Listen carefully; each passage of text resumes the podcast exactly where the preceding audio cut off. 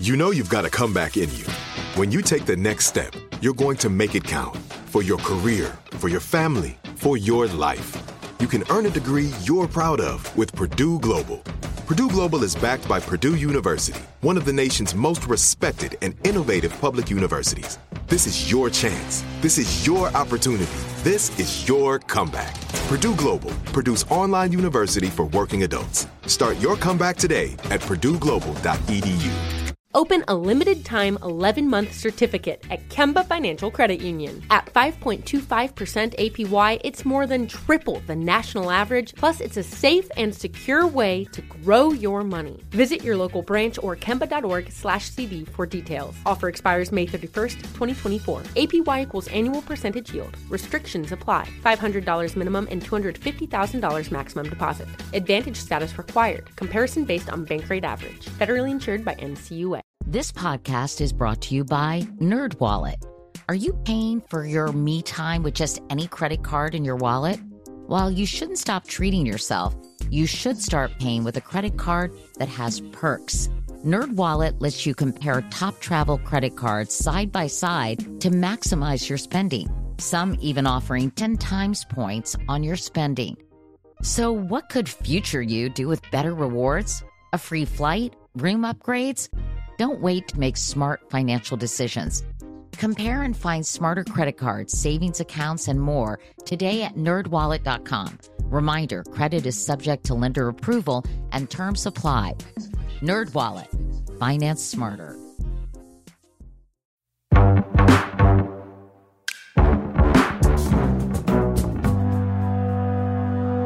Hi, Brian. Hi, Katie. So it's Saturday morning in Los Angeles, and I must confess, I was a little tired when I woke up this morning because Stand Up to Cancer was yesterday and we had a fun after party and I was basking in the afterglow of raising lots of money for cancer research. You know, as our guest would say, you were like the Beyonce of that party. no, I was. You were. Everybody was coming up to you and they weren't asking for autographs, they were asking because, for selfies. Not really, Brian. I think it was because there weren't many celebrities at the after party. I don't think so. I think everyone is very proud of you because without you, this would not have happened. It's been going on now for 10 years. You've raised half a billion dollars for cancer research. And more than that, you've really helped to revolutionize the way cancer research is done. Well, we're trying, and I have to give credit where credit is due. It takes a village. There were nine of us in all who started this organization, and of course, a cast of thousands behind the show last night. So I'm glad you were there, Brian. Thank you for my, my, incredible seat. I know Brian had a front row seat with my really close friend Wendy and her her boy toy Randy. Can you have a boy toy when you're in your 60s? And my daughter uh, Ellie was there with her boyfriend Mark and my niece Laura. So it was a very special night for me. Thank you for coming and thank you for supporting Stand Up to Cancer, Brian. And for any of you out there who watched and have supported this effort, thanks to you as well. So I thought I was going to be pretty, pretty, pretty tired, as Larry David would say this morning. But that changed in a nanosecond when I met this young man named Jonathan Van Ness. And he's the star of a new Netflix show called Queer Eye. Well, actually, it's not quite a new show. It's a reboot of a show that aired from 2003 to 2007 and on it's in Bravo. Its, that's right. It, it's in its second season as well. But however you describe it, it is a monster hit. And after spending just an hour with JVN, as my daughter calls him, I can understand why. He is absolutely ebullient. And I don't know, I, I, wanted to say I'll have what he's having because the guy has more, so much energy. He makes me feel like I'm on Valium. He is a uniquely enthusiastic character, but very authentic to who he is. And I mean, by the way, highly intelligent clearly incredibly well read, very engaged, and has a lot of smart, informed opinions. We should say for people who don't watch the show that Queer Eye, the premise is basically that these five gay guys travel to various places and they make over somebody. It used to be just a straight guy, and now it can be anyone. It can be a straight woman, it can be a trans, trans man. person. Um, and they do more than the hair and the makeup in the house. They really help the person to kind of re examine their lives and think about their priorities in a new way. It's it's much deeper than just a kind of a makeover show. Definitely. And in many ways, I think why this show has resonated so much at a time of huge divisions in this country, it is really, I think, bridging the cultural divide and showing what we all have in common rather than what is tearing us apart. And how refreshing is that? Yeah. Very is the answer. yes, very, very. So we talked with Jonathan about everything from what it was like growing up in a small town, Quincy, Illinois, where he was the only male cheerleader, to the experience of filming Queer Eye in some very conservative places in Georgia, to his hit podcast, which is called Getting Curious. We also asked Jonathan for a few makeover suggestions for Brian. Spoiler alert, I'm perfect. he didn't have too many. But enough about us people. Let's get back to our guest, JVN or Jonathan Van Ness, one of the shining stars of Queer Eye, one of my new favorite shows. So hold on to your hats, people. This is going to be a doozy. It Should I call you Jonathan or JVN? John, you can do Jonathan. Well, obviously, or JVN. If it, you can honestly either one of those, I don't care. They're my daughter gorgeous. calls you JVN. She I think I'm going to call you Jonathan. She's such a fan and absolutely adores you. And she and her boyfriend watched the episode with Tom, you know, in uh, Georgia. I guess so many of them are in Georgia, but Yeah. what the first episode? Yeah, they all are. And they had they had the eye mask on that you recommended, it. and they were watching it wearing the eye mask. I love that. You know, and ice, like ice is such an underrated beauty tool. It really is. She's so anti-inflammatory and she's so affordable, which is great. You know, No, eye mask, you mean? no, just like literal ice, ice. in general, Literal ice. Any Yes. kind of You know what. Yeah. I've gotten into recently? Is? a cold rinse at the end of the oh, shower. Oh, it's great. It's Oh, good for you your know about Where skin. have you been? I, I don't know. I always did that. It's It's, a also yoga good trick. for your hair and your hair follicles, Yep. right? Yeah, well, it seals down your cuticle, so it makes it more shiny. I didn't know about this. Increases blood flow. It was Well- a little shocking at first, but Well- now I kind of like it. And We it have cools gorgeous me down. skin, honey. Oh, oh, well, my God. Thank you We're going to talk about Brian in a minute, Oh, but I, first I want want to get to that first question. When you were growing up in Quincy, Illinois, what was your first inkling that you know what I'm gay and I'm cool with that? Gorgeous question. I think it was. It must have been a Bowflex commercial, or like it must have been like an infomercial.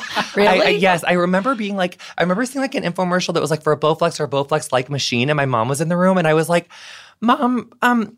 When am I gonna get abdominals like that? Because like they like I just I loved an abdominal, honey. I was like, what is going on with And that? And you weren't looking at Christie Brinkley. You I wasn't looking at, the Christie Brinkley. mom. Yes, I was Yeah. like this, this, all this muscle, honey, and and I, I don't know if I was. But that could have just indicated sort of vanity, not necessarily sex. You know, Oh no, I was no, I was like, mm, I was like curious about that. I was like, mm, I'm curious, and then I also feel like I, I was pretty clear by like kindergarten that like I was obsessed with Miss Universe. I wanted to watch Miss America. Like I was like the like there was this like really cute girl on Barney that had this little fringe. I was obsessed with her fringe, but then the other little boys that I was in kindergarten with, like I definitely just wanted to like push them down and then like run away, and be like, you know, you were so- the youngest of four, yeah. mhm. and and and how did your parents react to your Um, gayness early on? Uh, I think my dad was very, very troubled by it, very, very worried by it. Like I would play a lot of dress up with my cousins at their house, and I remember him like walking in on me in this like fierce velvet evening gown with like a big puffy gold sleeve, and he like had a literal like nervous break. Like he was like like it was. It was How old thing. were you at that? I was like point? five. Yeah, I mean it was like, and then I couldn't play dress up after that. But then like my aunt would like kind of still like sneak me to play dress up, but we really had to like cushion the potential arrival times of my dad. You know, nothing too extravagant. If I really needed to like get out of it in a hurry. So um, did that make you feel shame? Absolutely, as a as a little boy for sure, a hundred percent. But then how did you how did you deal with that? Well, Obviously that your I- aunt was a big factor. You know, yes? my aunt, my aunt Lisa's amazing. Um, my mom was amazing, and and even my dad was amazing. I think that because also I think one thing that you have to remember about the early 90s late 80s having a flamboyantly gay son there was obviously a lot of fear of like hiv aids like no one knew like what that disease was going to grow into like what was really going on with it at the time and so i remember in a very young age my dad being like like he was so worried about HIV AIDS, but like by the time I was like, you know, like 11 or like 12, like very like there's so much fear on that. I mean, people had been seeing people like just dropping like flies. It was like literally an epidemic like in this country, like in front of people's faces. So I think that it That's actually an important thing to point out. You know, I was thinking about like all the attention, even though it wasn't because he was gay, but remember Ryan White? Yes, Ryan White sort of- funding. He's so influential with with um And uh, Magic Johnson. Yeah, Was also in the but Ryan 90s, White yeah. specifically did so much to raise awareness and funding. Because I mean, one thing that really, that people really don't realize, and this is insane, Ronald Reagan was the president in this country for eight years, and over hundred thousand people died. Americans died before he even uttered HIV/AIDS, which wasn't until 1987. And then this current president eulogizes this president and, and all these people think that you know ronald reagan was this like amazing man he presided over one of the most intense i mean the worst health epidemic in this country's history and because of the people that were being affected by it did not move a muscle and in 2018 an entire party still looks back at him as he is like he's the model of a good president i cannot think of two people who are more falsely looked up to than the reagans really, really, really bad. Do you think he did anything that was admirable at all? Um, you know, maybe like economically, people can make a case for that, but I think you know, especially when you think of their relationship that they had with um. Rock Hudson, or was it Rock Hudson? Rock that, Hudson, that whole thing, too. and that personal plea to Nancy Reagan, and she like I mean, it's really very heartless, like how they treated a, a, whole gay community of people that were dying before people's eyes and being very vocal about it. And I mean, they really, his administration, like worked tirelessly against HIV research. It's interesting that there wasn't actually even more outrage on the part of the media yeah. toward the Reagans for and not even recognizing now, it. Like as me as a gay man, as a 31 year old gay man, every time I have to hear a Republican senator or or the president or anyone really praise the Trump administration, I think that's one thing that we really look over is what what his administration did to this country and what his administration did to the health of this country. You mean the Reagan administration? Yes. It's yeah. so Yes. interesting as people deify Ronald Reagan. It's not as Good though word. it's not as though they didn't know. Because Ronald and Nancy Reagan, of course, lived in LA and had lots of gay friends. Yes. And a number of people Nancy Reagan was close to were actually dying Yes. of this illness. But And wasn't and- she wasn't she influential though in getting her husband to recognize AIDS? I mean, uh, finally, Maybe or she not? was, but I, still don't think know. that. It, I actually don't know. That's a subject of some debate and controversy. and even if she was, that wasn't until like 87. Like this was going on in America by like 81. It was like a known thing where he was president. I know that you've gotten very political, or perhaps you've Yeah, always been very Well, I always have. I come no, from a which is- broadcasting family. No, which is great, and we're going to talk about the current state of affairs in a moment. But I just had to light the Reagans on fire first. I just I, I just want to talk to you first about sort of so growing up. So you're you said eventually your dad was very accepting, Mm-hmm. but you never really quote unquote came out. You were sort of always out. Yeah.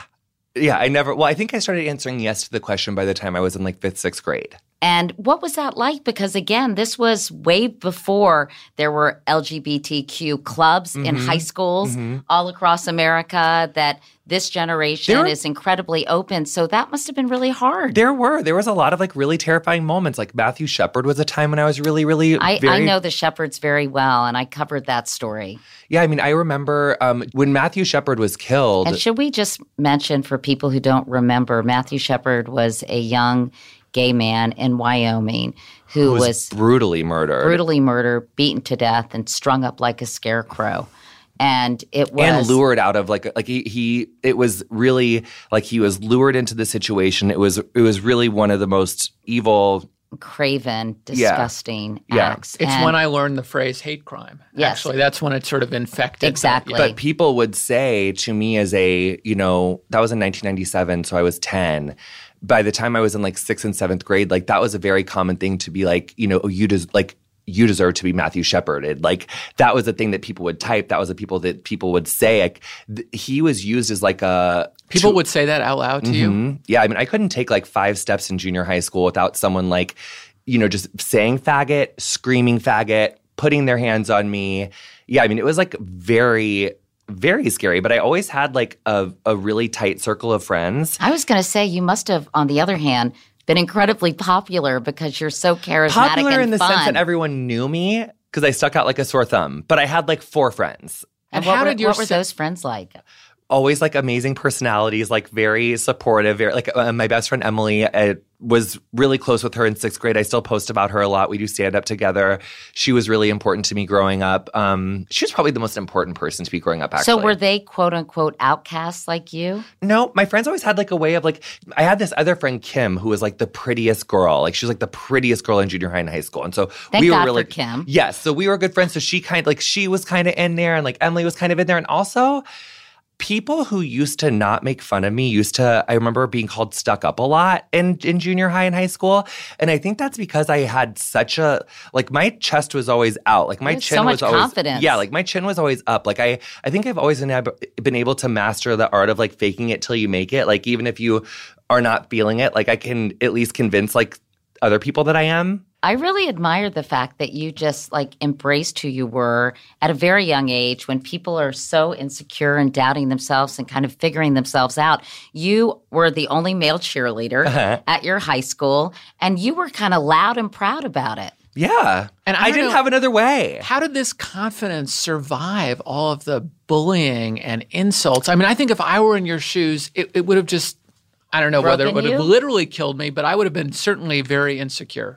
I'm a very passionate person. So like the Today Show, for instance, every morning, like there was like little pockets of joy that I was just like obsessed with. Like I love the news. I love to read. I love Pop Tarts. I love powdered donuts. I love figure skating. I love gymnastics. I love to read. Like there's just so many things that I love to do with my time that like I also in eighth grade, I made this like huge post-it countdown thing with like the number of days till I would graduate high school based off if I graduated in my senior year, which I ended up graduating a year early. So I always knew that like eventually I would get out of there and like it would be it would be better. You, knew it gets better before they did mm-hmm. the campaign. It yes, gets better. Yes. I was like, you just got to get out of here, girl. Just And like, it must have been your parents too, helping you kind of Definitely my mom. Like my mom, like is you know, I think we had like a lot of very like you know strained times as a teenager, but she definitely like has always been supportive and given me like given me the room to be myself. You know, Yeah, so she, gave you room to yeah, even make mistakes, I assume. for sure. Um, I did this like interpretive, like lyrical dance in my sixth grade talent show to this like ghost track from like Jewel's album, As Um, one does. Yes. mhm. And I like and I designed I'd like that. to see that video. And I like, uh, I actually dread it. It's going to come out someday. I know someone has a video of it. But um, I like did this like hand designed costume with this like gigantic, like it, it was like a mo- It was actually very similar to this sweatshirt dress, but it was a t-shirt and it had like a glitter pin um question mark on the front and then an upside down question mark on the back. You know, because I just started taking Spanish. It was sixth grade. I was like Did like, you make this shirt? Yes, queen. I like I, I glitter decorated it myself. and my mom was like, I remember like after I made the talent show, honey, because everyone tried out for the talent show. It was very major. And um, so when I made it, my mom was like, if you do this, like you will never like this will always be like your kind Mark. of thing. And like you'll never like escape it really. And she's like, I'm gonna be there. Like I want you to do whatever makes you happy, but I just want you to really be sure. And I was like, fuck you, bitch. I'm doing it. Like it's gonna be fierce. Like you will love it. I, I hate you for like even doubting me. Like my arabesque is gorgeous in the opening in the opening position. And so like, how was it? How it was was it amazing, honey. It was amazing. I was, I mean, well, actually, I remember when I actually did. see It was your on- Little Miss Sunshine It was moment. my Little Miss Sunshine. But when I did see video the first time, I was like, oh, like in my head, I was really giving you so much more Kristi Yamaguchi realness. Like the jumps were higher, the twirls were tighter, the leaps were much less bent legged. Um, but in my head, it felt great. It felt great. Now, did your dad show up for this? Yeah, yeah. I think my dad and my stepdad there. I had a very cool like co-parenting. Like my mom and dad, like they got divorced when I was young, but they really co-parented like very much with my stepdad Steve, who was amazing. Um, so I, I got very lucky with like my parents like divorced very well. Like you they were super lucky, I think, in so many ways in terms of your family situation. What about your siblings? I'm just curious. How oh, they're did they? so cute and, and good and, Yeah? and fun. Yeah, they're really reproducing a lot and very well. Are they still in Quincy, Illinois? Yeah. mhm. Well, are? actually, my one brother just moved to this other town in Illinois. Like, I know the name of it, but for some reason, I feel weird about saying it. I'm like, I don't want everyone to know where my brother lives. I don't know why That's that's, okay. weird. You- you Is that weird? I don't maintain his weird. privacy. I, do you know what else it is? It's like sometimes, like, I'll randomly like be like. Kim Kardashian got robbed in Paris. Like, stop telling so much about where your family lives. Like, even though like they don't have fierce jewels, like they have really, it would be like a Rav Four or like a car. You know, um, maybe some nice TVs, like some, you know, like a nice flat screen, but not not. Well, actually, it's probably fine. He lives in Peoria, so that's gorgeous. Oh, yeah, they're not gonna, oh, no one's gonna can rob my wonder brother. how. Queer Eye is playing in Peoria. Yeah. Um. So obviously Quincy, Illinois. So, but he lives there, and then and the, I, but I have, I have eight nieces and nephews. wow. of a lot of That's nice. children running. Well, I'm really excited for them to all be like old enough for me to be like, you know, put on your shoes and let's go to a movie. I can't deal with kids when they're so little. Like it, it really, really stresses me out. Yeah, I, I I understand that. So much I like when chaos. kids get a little. I do not like newborns. I really like them when they're like Put on your starting socks to be and shoes. Yeah. Yeah. Anyway, You Anyway, like them I- when you're like 15, 16. no, no, I like them when you can kind of interact with them and they're not just sort of blobs. Like Yeah. my sister Kiki loves newborns, and I've just she said they're like hot water bottles, but I have just never Hot felt that bottles. way. Anyway, so obviously Quincy, Illinois, you were too big for that town, clearly. even though you probably have great feelings toward it because of your relatively happy childhood. But then you went to Arizona. Yes. To move on. Yes. Yes, yes. I, I I I left Quincy as soon as my little gay feet could take me, and I went to Tucson. I went to school there. But you know, really, I always wanted to do hair, and so I think I really was just kind of doing that to like appease the fam. yeah. Um, You didn't want to go to college? no, but you're so smart. I'm surprised. Well, I, well, I did want to go to college because I wanted to get out of Quincy, but like this, this is the kind of college student I was. I signed up for astronomy because I thought it was astrology. and so, like, I was like, wait, where is the Aries? Where is Speaking the of the Reagans, is yeah. like Professor McGonagall? Where is like, I don't, I was just like wanting more of like a Harry Potter experience. And In it was- Arizona? Mhm. Well, just you know, I just wanted college to be this like magical, cute time. I didn't realize that you had to like work so hard. Like it's hard. College is like literally hard. You know, I'm to put that on, on a pillow. I don't think kids realize how hard it is to like self discipline and stuff. But you stayed there. only for a semester. I got a 1.7. Oh. So It you was dropped belie- out after one semester. Yeah, because I only got a 1.7, so I got kicked off the cheer squad. And then I told, I was like, I like to my mother, I was like, oh, I totally did great. I was like, I got a 3.2. It's great. I did great. Just give me a plane ticket. I'll go back. It's great. And then they found out that I got like the 1.7 and I wasn't really cheering anymore. And then, and I didn't like really have to stop going to school because I already like signed up for it and stuff, but I just had to like start paying for it at that point. And then I went for like, Two weeks and I was like, ugh, like I hate it. And so then I was like, you know, I'll just take a little break and I'll go back in two weeks and I'll catch back up. It'll be fine that never works. Like I feel like that's a recipe for just not finishing. I agree. Mhm. I agree. So Yeah. then you decided you were going to go full throttle into being a hairdresser. Yep. And I went. I did the FAFSA route. I got the gorgeous grant. I got the because like my family was like, "Good luck, Queen," and I was like, "Great." So I um so I I did like the I got some help and I did and I went to school and I went to the Aveda Institute in Minneapolis, and you know I really instantly kind of loved it. And you really made made a, a career for yourself, not only in hairdressing, but in podcasting and doing a lot of other stuff, Jonathan, before you even got involved in Queer Eye. Yeah, I was working towards. I didn't know like what I was working towards, but once I did Gay of Thrones, I was like, oh my god, this is so fun! Like I love creating, I love learning, I love like entertaining people. We should talk about Gay of Thrones for people who don't know. Oh my God. It's kind of a serendipitous story. How Yes, It it is. is. It really is. It is my um, my very good friend who just uh, released an amazing book called Feminasty. Her name is Erin Gibson. She was the director at, at Funny or Die, and she was a client of the woman who I worked for at my first salon in LA. We became really good friends because I was like doing her haircut. Because as an assistant, you're not really supposed to like take on clients, but she was never going to pay those prices for color at the time. So like, I just kind of was like, I'll just like come to your house and do it. We'll like, we'll be top secret color friends. So we did that for like four years.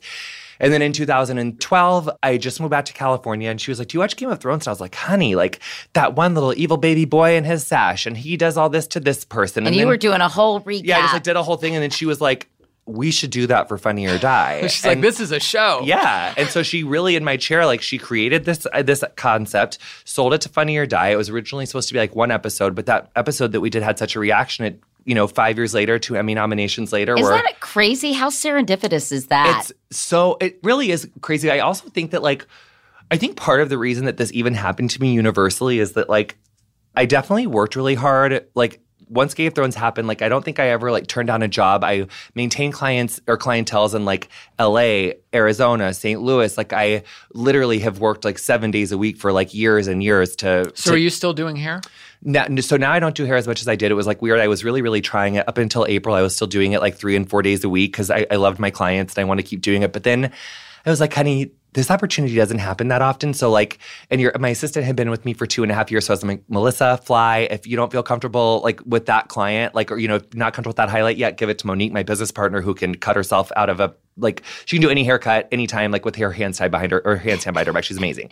So um, so yeah, so I was like, I'm just gonna I'm gonna take this opportunity. I'm gonna run with it. So I'm really only doing hair like once a month. Well, you know, this is so funny because I was worried. We're doing this on a Saturday morning, and I thought, oh gosh, what if Jonathan's tired and low energy?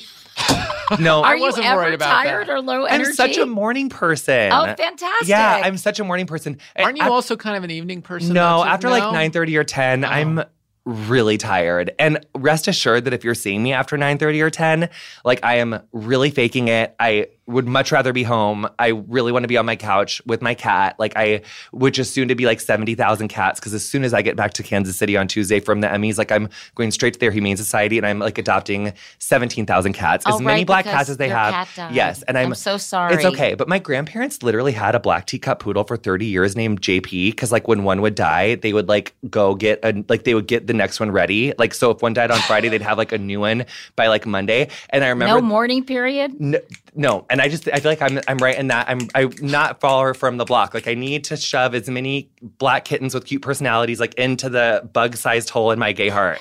So I need more kittens, and also my little Harry Larry is lonely, so I really cannot wait to. My other cat, my surviving baby cat, he literally is like pacing the edges of my apartment, like scream meowing. Oh, Like he's never done that. He literally knows.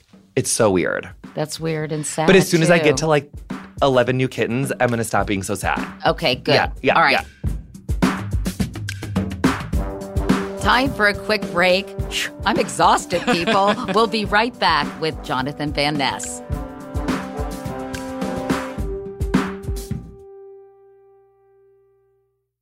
This is it. Your moment. This is your time to make your comeback with Purdue Global. When you come back with a Purdue Global degree, you create opportunity for yourself, your family, and your future. It's a degree you can be proud of, a degree that employers will trust and respect. Purdue Global offers working adults like you over 175 flexible degree programs to meet your specific career goals. These include associate, bachelor's, master's, and doctoral degrees and certificates. Purdue Global degree programs range from nursing to business to communication and more.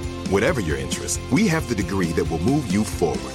You have the knowledge, you have the experience. Now it's time to get credit for the work you've done and earn the recognition you deserve with Purdue Global, Purdue's online university for working adults. You know you're worth it. We do too. So don't wait another second to get the degree that will take your career to the next level.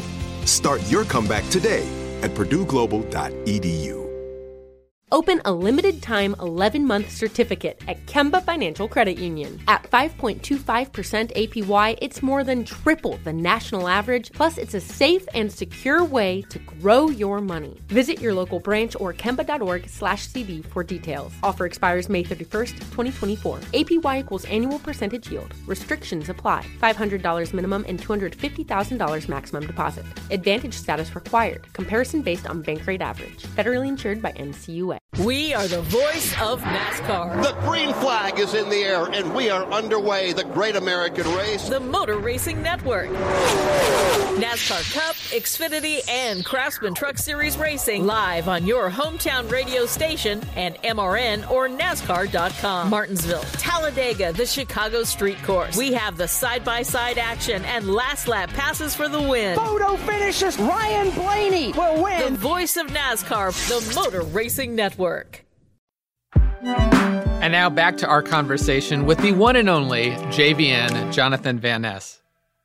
Let's change the subject Okay. because I want to talk about Queer Eye. I mean, Okay. then later I want to talk about your podcast because I think it's was so smart of you to do that too. And all all roads seem to lead to this incredible opportunity that you're you're having right now. First of all, I love the show. Thank you. I really do. And I love all of you for different reasons. And I think the show has so much heart and it's so seemingly authentic. Obviously, I think actually the editing is really fun. It really- Kudos to whoever does that and kind of does those interstitial No, moments is of like- people dancing or Yes. doing fun things or, you know, speeding up the clouds. Well, I think sh- it's really well done. Our showrunner, one of our executive producers and showrunner, her name is Jennifer Lane, and she she has so many of like the qualities that my stepdad had that like made me the best version of myself in my relationship with him. And I feel like she does that too. Like she really lets us like all be ourselves, but she just creates an environment for us to like really connect and care and be present and be passionate because she's really passionate. That's and, and- great. And, all I'm five glad of us you're are so giving her passionate about props because so often people behind the scenes no, and, and aren't our giving crew credit. is so Thank you, Gianna. incredible.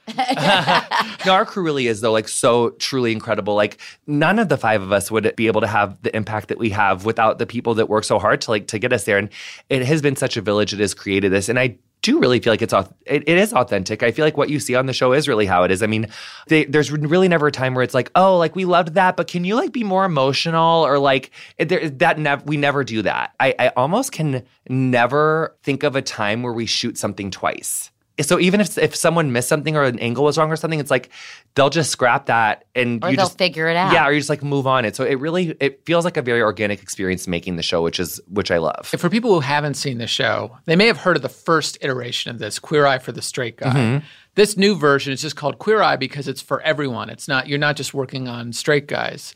What do you think are the big differences between that older version of the show and this one? I mean, I remember in one episode somebody said the first Queer Eye was about tolerance, and this is about acceptance.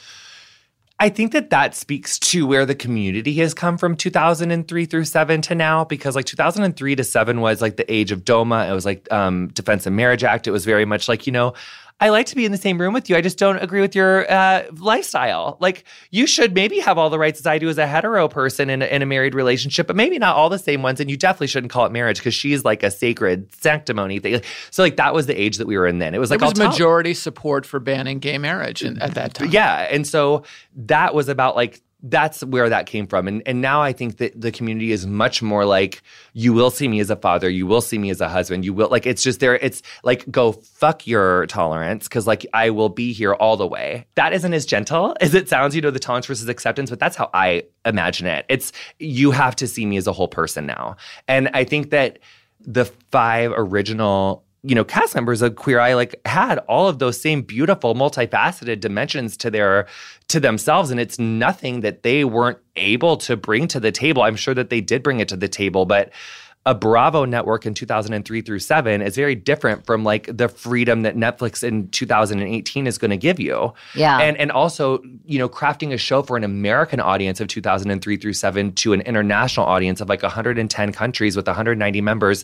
It Maybe is, it was back then more of a curiosity too, you know, and we're more comfortable and now. Yes, I think people so are more comfortable. And now. I actually think your gayness, while it's a part of the show, it in a way it's it's really not about five gay guys. It's about five guys. Yeah, Bobby says that, and I think it's really so true. Because to me, the show is so much more about like human connection. And, it is, and also like there's been so many times where I've learned stuff from people, like lots of stuff. Because also, I think the audiences have come and have come so much farther since 2003 to seven from now. Like audiences, like especially like in my age box, you know, of like 24 to like 35, like no one is going to buy an expert shoving down something in their throat that like they know to not be authentic. You know well, what I mean? Let's talk about that because I just wondered if in some of these very small conservative towns, if people don't give you all a little bit of a hard time or if there's not a resistance Here's to the thing. descending on their For town. me personally, because of what I mentioned earlier, like I come from a place where like I'm not used to walking fag. Like to this day, if someone says fag, I turn my head. Like I think like I'm like someone's coming up behind me, someone's talking to me. Like I I still will answer to that. So like even if someone like does like throw us a bunch of shade or is like being crazy or hard to work with, like I am so used to it. It doesn't move a hair on my head. But like, does that ever happen? I mean, it struck me. But also, no. Like, none of the heroes and none of the people in their families. Like, I like that you call them heroes. Yeah, well, because I think that that. I mean, I didn't coin that phrase, and at first, I think, and I think that a lot of people are like, like when you say that, like an eyebrow, it's like why? But I think it's like it kind of just speaks to the brand of the show, which is like people are all heroes. Like we do heroic stuff every day. Like the fact that like we are like up out of bed with our clothes on and like just like putting one foot in front of the other, like is heroic for what so many people have gone through go through, have been through on a daily basis. Like, even just like having lost my cat, like, that is so hard. Like people go through so much really devastating stuff, and I mean, losing parents, losing lovers, like you know, like that German cyclist, like like just who like she was like she won gold in London, she won gold in Rio, and she like severed her back in a training accident like two days ago, and she's like, now my arms are my legs, and she's like, people are so heroic like all the time. So I think why not call people heroes? Like, why not celebrate the things that you think that you're supposed to pull up your bootstraps and just like ho hum through life? Like, why not celebrate like what we've been? One through? person I really, one person I loved is Tom, who was in the first episode because he was so open, which I really, really appreciate. Really open, you know, and and willing to have this dialogue, and I think that is what speaks to the heart and soul of this show.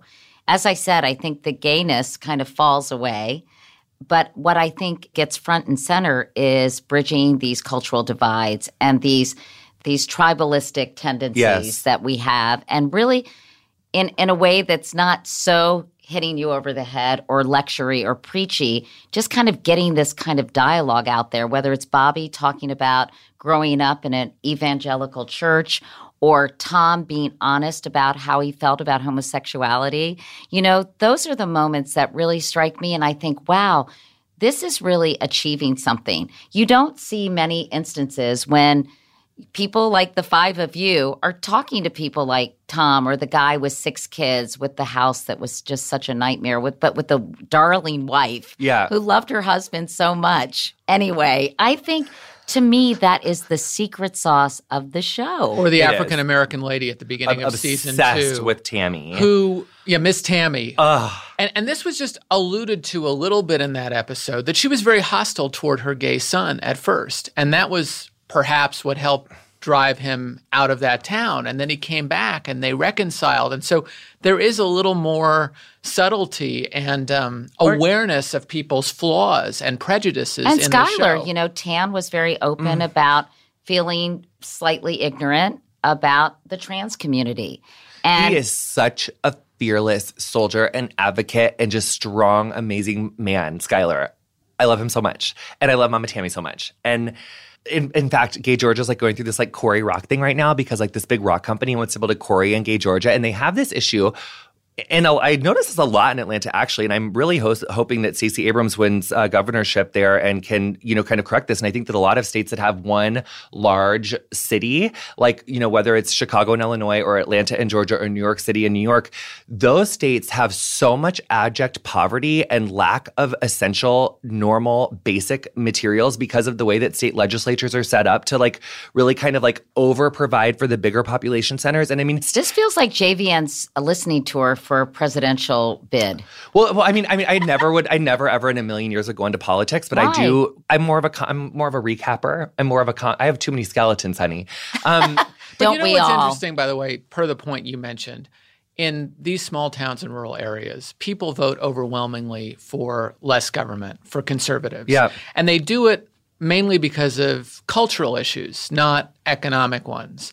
Or if they have a, an economic bent, they believe that the government just always going to fail them.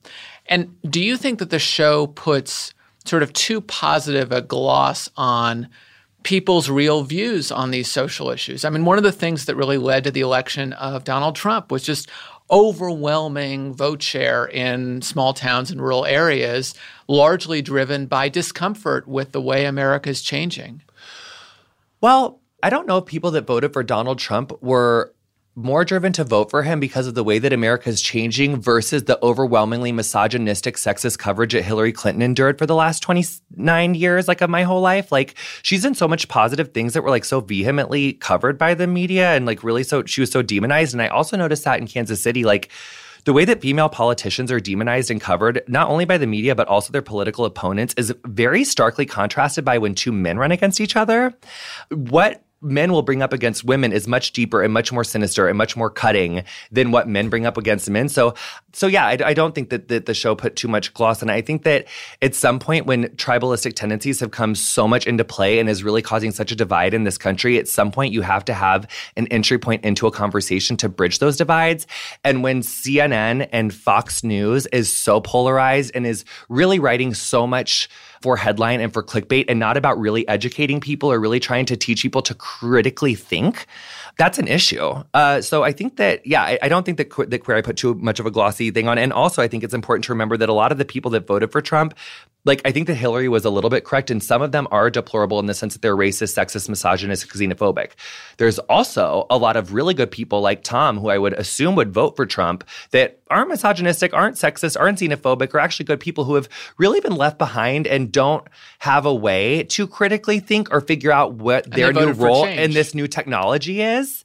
You know, because Yes. coal mines are closing and now it's more tech and and these people have legitimate needs and concerns and they don't know how they literally don't know And they've completely lost faith, I think. completely in- lost in faith Washington and people have and and also people have given up on them because in the media and and the and republican parties. Like when you see these ads you would think that like claire mccaskill is ushering in like ISIS into the country to like take the guns from everyone. I mean, it is so fear mongery and so crazy and just so far out of base of like what is really going on. I mean, Claire McCaskill has been a really good senator for the state of Missouri. She's worked really hard for people in rural communities. She's worked really hard for disadvantaged people. And the way that she's portrayed in these in political ads, I've really noticed in Kansas City, it's crazy. The extremes, I think, have taken over, you know, and I think it's also dangerous to generalize about Trump voters in the first place. I, I, think Jonathan makes a really good point. You cannot say this whole swath of people voted for him because of X. No, absolutely not. And Although some I of them do, think- suck. Like, so, like the deplorable thing. Like, there was a piece of that that was true. But anytime you're making like huge, gigantic, blatant statements, I do think that it's like like a little bit of an ish, but also to the point of like, did Queer Eye put too glossy of a cast on conservative people in rural areas?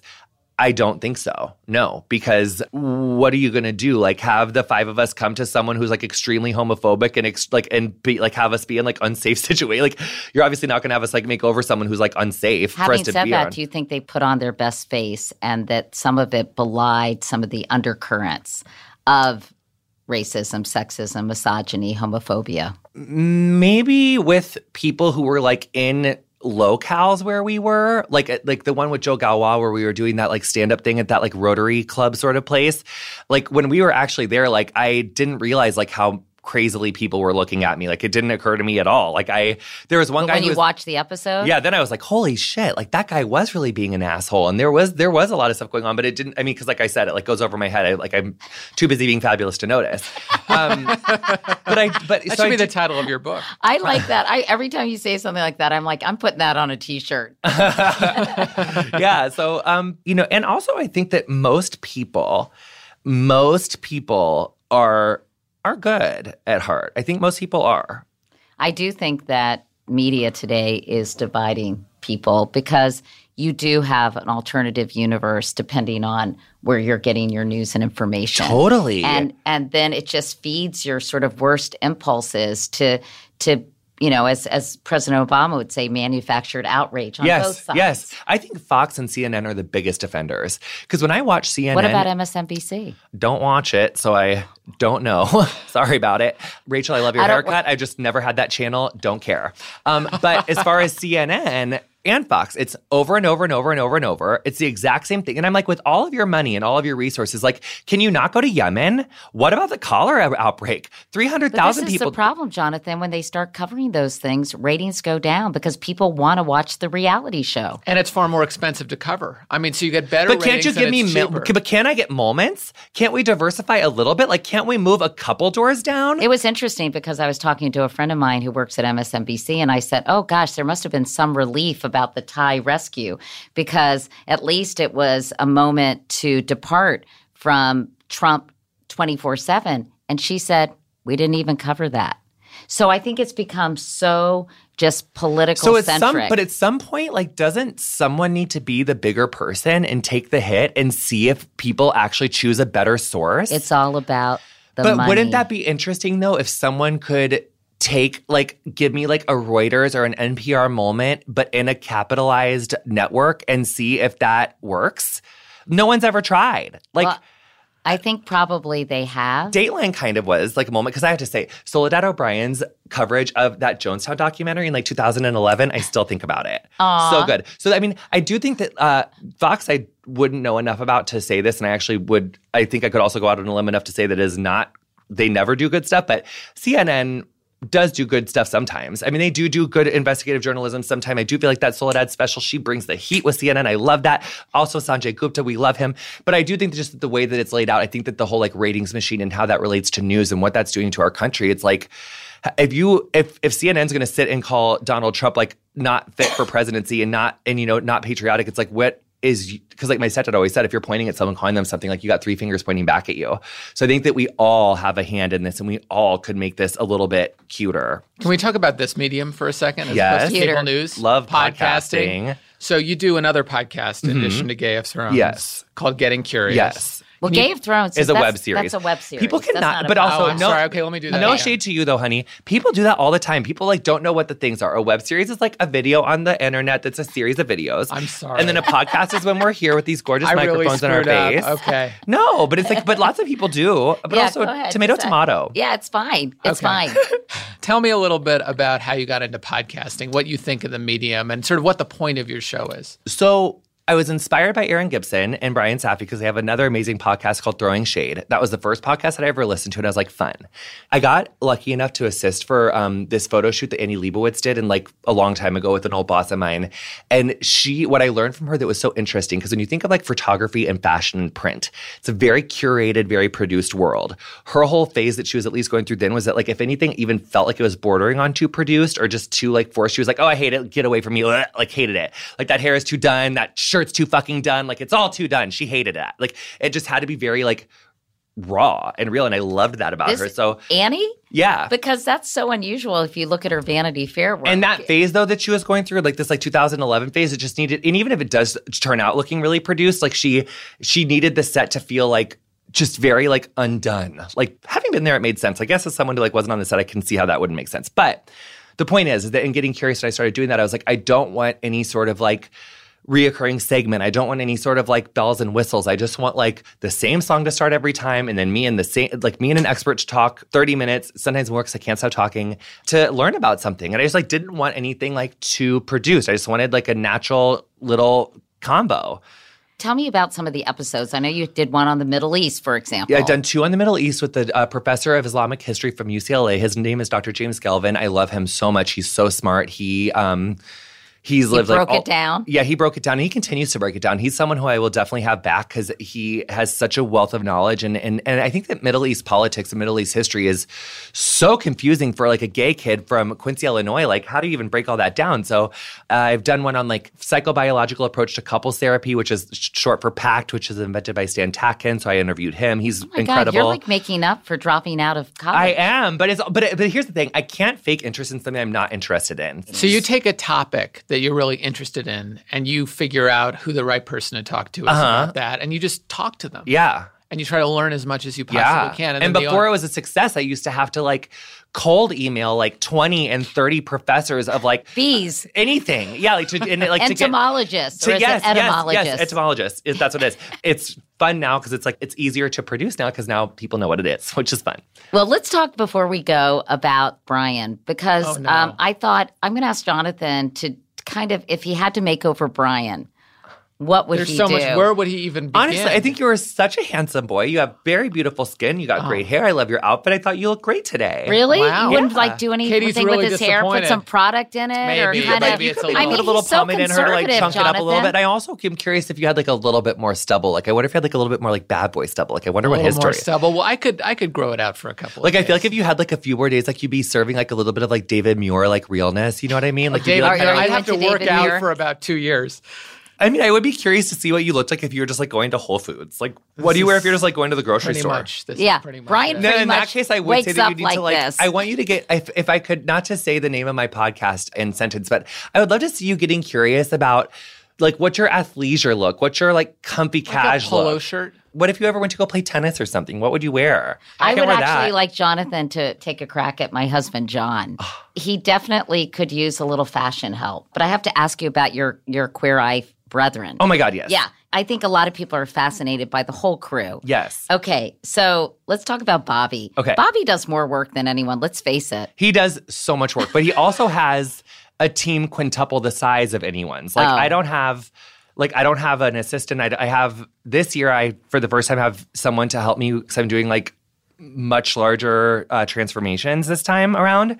Um, I'm getting much more into like color and stuff, but Bobby does do so much work. He and he is incredibly passionate and, co- and incredibly committed. But again, I like, really like him. no, I love him. He is when we got cast when I first met him, he was someone who like just we immediately were really close. He knows every single like dark secret about me. Like like he like he knows everything about me. He's like one of the most trustworthy people I know. I love him. He's he's so funny. He's really really genuine. He's a really really hard worker. Like I absolutely adore him. And his background is sort of similar to Yeah. yours. Well, well, our biggest beef is that Illinois people make fun of Missourians for driving, and Missourians make fun of well, actually, really what it is is Missourians get made fun of by Illinoisans for their driving, and then Kansas people also make fun of Missourian people for their driving because everyone knows that universally Missourians cannot drive.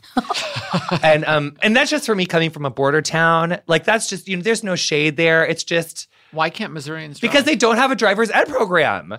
Like your parents teach you how to drive. seriously. Yes. All right, let's talk about It's tan. a thing. Let's Obsessed talk with about Karamo, tan. obsessed with tan. Tan I love so much. Um, I like want to like Should we introduce what these people do for those Oh, who don't Tan know? is, Tan's Tan is the clothing fashion guy. Bobby is the home Yes. makeover. Construction, Tan and makeover. I's like main goal in each other's life is like his goal in my life is to teach me boundaries, and my goal in his life is to take them all away. So you know, there's always like that gorgeous friendship. Uh, I love his hair. I love his hair so much. Very particular about his hair, but I love him so much about it. Is that a natural gray or does he? Yes, queen. You cannot buy that color in a box. I think honey. it's really No, pretty. so I wish natural. my hair would so look like stunning. that. I'd like so to go beautiful. gray. Should I? It well, No. my mom and I grew hers out, and if you ever wanted to, because you're so light now, it wouldn't be because like my mom and I grew out her color. Is the best decision we ever made. She looks amazing. Like she looks amazing with her striking. I'm just afraid hair. mine's going to be sort of nasty, you know, salt and pepper. Every time I mention it, all my friends say, "No, you'll look too old." I think silver hair is stunning, and I think that it's very like underrated. and can you make it like look whiter if it doesn't come yeah, you can do a little gloss. color? You can do like a semi-permanent gloss that's got like a violet base to like counteract any yellow in it to like brighten it up as much as possible. All right. Well, we'll discuss later. Yeah, but I also love your color the way it is. She's beautiful. Thank you. All right, let's talk about Yes. Antoni. Love Antoni, such a hard worker, a really, really just true He's got friend. a rockin' bod. Solid person, really rockin' bod. Um, Which one is Antoni? Antoni does cook- the food. cook- Oh, the yeah, and food, wine, yeah. He's so funny. Like I'm like, give Antoni more to do than just teach a guy how to make guacamole. But you know what? It's he gets a lot of flack for that, but I think that it's like when you think about you know his vertical and my vertical like am i going to come in on a guy who's never used sunscreen before and give him like a light contour beat like am i going to show him how to contour his face and how to you know get like no like you have to meet people Baby where they're at I agree. so yeah i think that he got a lot of undue flack for that i mean a lot of these like tom the most tom had Did he get a lot of flack for that? By the Yes, way? like in the press, he got a lot of flack for um, his cooking skills. And like Tom literally was eating Cheetos and Mountain Dew margaritas every day for like a year. So like getting him to make guacamole was Le Cordon Bleu. See, teaching him how to cut an avocado was like that was epic for him. Yeah, I think it's probably big city slickers kind of condescension. Yeah, it's like, condescension. uh, Finally, Karamo. Yes. Um, He's so handsome. yeah, so handsome and really so empathetic and so smart and um, really, really caring and just, you know, a really good guy. Like I cannot say enough good words about him. I love them. You guys have all made a big mark for each of your careers. Do you guys get competitive? Really, no. I think I think all of us really kind of operate by like that law of abundance versus the law of scarcity. I don't think that like when any of us gets like something good that happens to us, I don't feel like any of the rest of us feel like that takes away an opportunity for the rest of us. So I really feel like we do operate like from a law of abundance space, and I, I it doesn't feel jealous at all. I we are so happy for each other, and like really, I mean, like they come to a lot of my stand up shows. They post my like we post each other's stuff. Like we're all really supportive and, and really love each other. How is your stand up career Oh going? my god, it's been so fun. I, I I was when I first started doing it, I, I was like kind of coasting by on like, oh my god, everyone loves you so much from the show. You're like a new kid on the block, so you can kind of almost just like get up here in heels and dance around, and everyone will think it's funny. Lately, I'm more like, oh my god, like you got like this is an art, this is a craft. I got to like get it together. I'm like, so I'm really like working on my act. I'm really, it's fun. what are you It's- performing in clubs? Mm, And yeah, like club stand up places, and it's just fun. Like I, it's a whole new medium. It's a whole new art. I feel like I haven't been this passionate about learning about something since like I started doing hair. So it's really, it's like a whole new medium for me to get into and kind How of are you learning about it? Are you taking trial a and error, class? honey. No, trial and error. Um, I just I'm getting up. I, I work a lot with my friend Kyle, who is coming on the tour with me, the Hotels.com tour, and she'll come to all of my uh, all the comedy shows, and we're just spitballing a lot with each other and working a lot with each other. It's just it's really fun. and talking about your life and your life experiences. yeah, Is I'm that more of a you're doing? storyteller than a one joke than Yeah. a one liner person, but I work in some good one liners throughout. But those are always pretty meta. Like I don't really plan those ones out. Well, too like much. you, like you have today. Yeah. Well, I I'm so happy for your success. Thank you so much, and Katie. thank you so much for doing this. Thank you so Really nice to meet you. So nice to meet you. Katie's you still so a little upset that you don't want to make me over, but that's Hey, honey, okay. you brought the heat today. You look great. Not your fault. Thank you. Thanks so much for having me, guys. Thank you, Jonathan. Yes.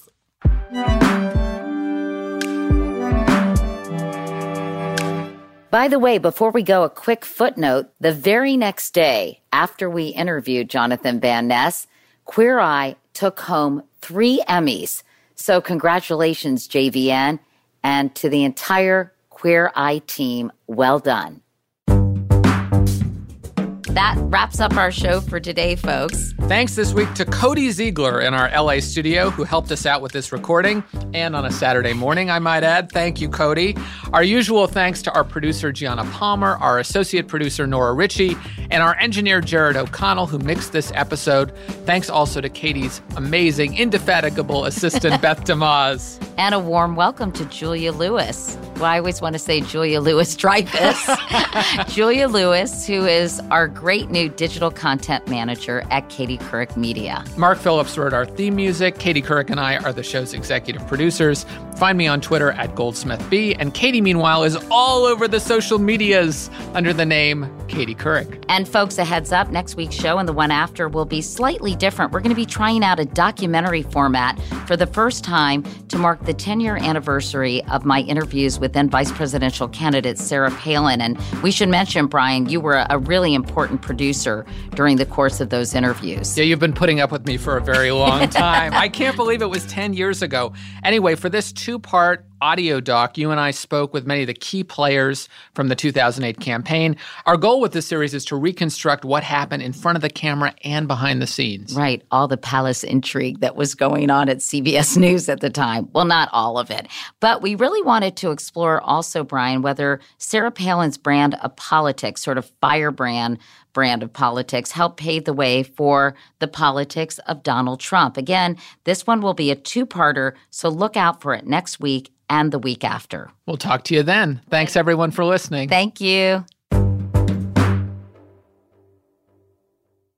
Open a limited time 11 month certificate at Kemba Financial Credit Union. At 5.25% APY, it's more than triple the national average, plus, it's a safe and secure way to grow your money. Visit your local branch or kemba.org slash CD for details. Offer expires May 31st, 2024. APY equals annual percentage yield. Restrictions apply. $500 minimum and $250,000 maximum deposit. Advantage status required. Comparison based on Bankrate average. Federally insured by NCUA. We are the voice of NASCAR. The green flag is in the air, and we are underway. The great American race. The Motor Racing Network.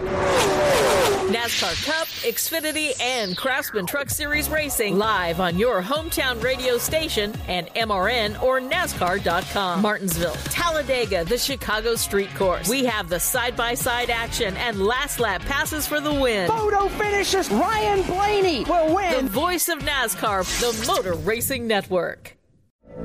From BBC Radio 4, Britain's biggest paranormal podcast is going on a road trip. I thought in that moment, oh my God, we've summoned something from this board.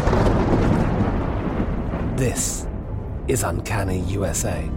He says, Somebody's in the house, and I screamed. Listen to Uncanny USA wherever you get your BBC podcasts if you dare.